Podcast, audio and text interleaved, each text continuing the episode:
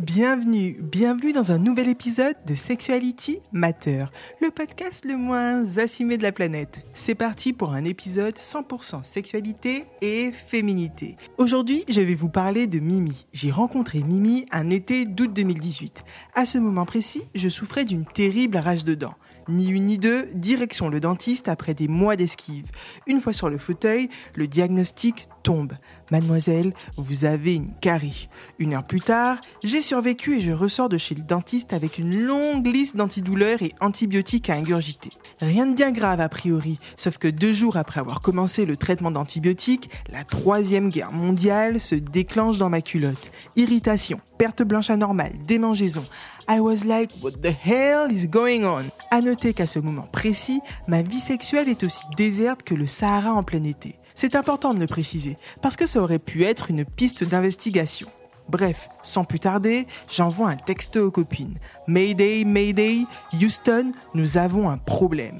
Je ne sais pas si tu as la chance d'avoir un groupe WhatsApp avec des copines aussi efficaces que Doctissimo, mais moi oui. Après une description des symptômes, la sentence tombe. Pas de panique meuf, tu as une mycose. Une quoi et oui, c'était la première fois de ma vie que j'entendais ce mot. Je prends donc rendez-vous chez le gynéco, et là, c'est confirmé. Bibi a une mycose. Tout d'un coup, un autre monde s'ouvre à moi. Pourquoi n'avais-je jamais entendu parler des mycoses? Je fais mes petites recherches et première bonne nouvelle, j'apprends que la mycose génitale n'est ni une infection sexuellement transmissible, ni une maladie sexuellement transmissible. Ouf, je suis rassurée. En fait, les mycoses sont dues à une trop grande présence de levure Candida albicans. Candidi albiqua Oui, Candida albicans, un champignon que l'on retrouve dans notre flore vaginale. Lorsqu'il y a un déséquilibre dans la flore, ce petit champignon prolifère et provoque ainsi une mycose génitale. Je ne vais pas toutes vous les citer, mais il y a mille et une raisons qui peuvent être à l'origine d'une mycose vaginale. Par exemple, la prise d'antibiotiques, comme pour Bibi.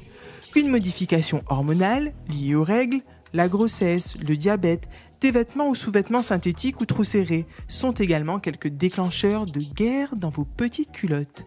Donc si vous vous retrouvez un jour dans la situation, don't panique, même si j'avoue que c'est un peu flippant la première fois. Et puis, sachez que les mycoses, ça se soigne efficacement et qu'il existe pas mal de traitements, notamment naturels, à votre disposition.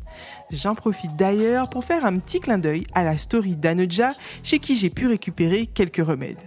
Pour les amatrices de remèdes naturels, on vous conseille les gélules de cranberry, infusion de romarin et de thym ou encore l'huile de coco et tea tree sont de très bonnes solutions naturelles. Sinon, rendez-vous en pharmacie où on vous prescrira une crème antimycosique et des ovules vaginaux dits anti-gonfiques.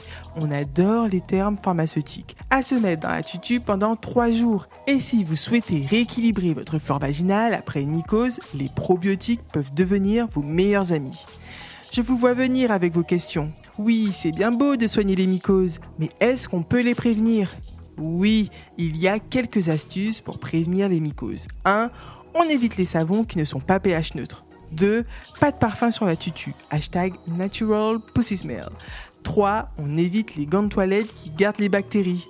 4 on privilégie les culottes en coton, hashtag healthy is better than sexy.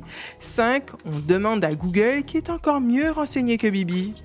C'est tout pour aujourd'hui. Si vous avez des anecdotes drôles ou moins drôles de vos premières mycoses à nous partager, j'ai hâte de les lire en commentaire. Oui, je suis comme ça. Je vous rappelle que ce podcast n'est clairement pas assumé. Donc si je feins de ne pas savoir de quoi vous parlez lorsqu'on se rencontre, ne m'en voulez pas. Allez, cœur cœur love et sexualité sur vous. Thank you.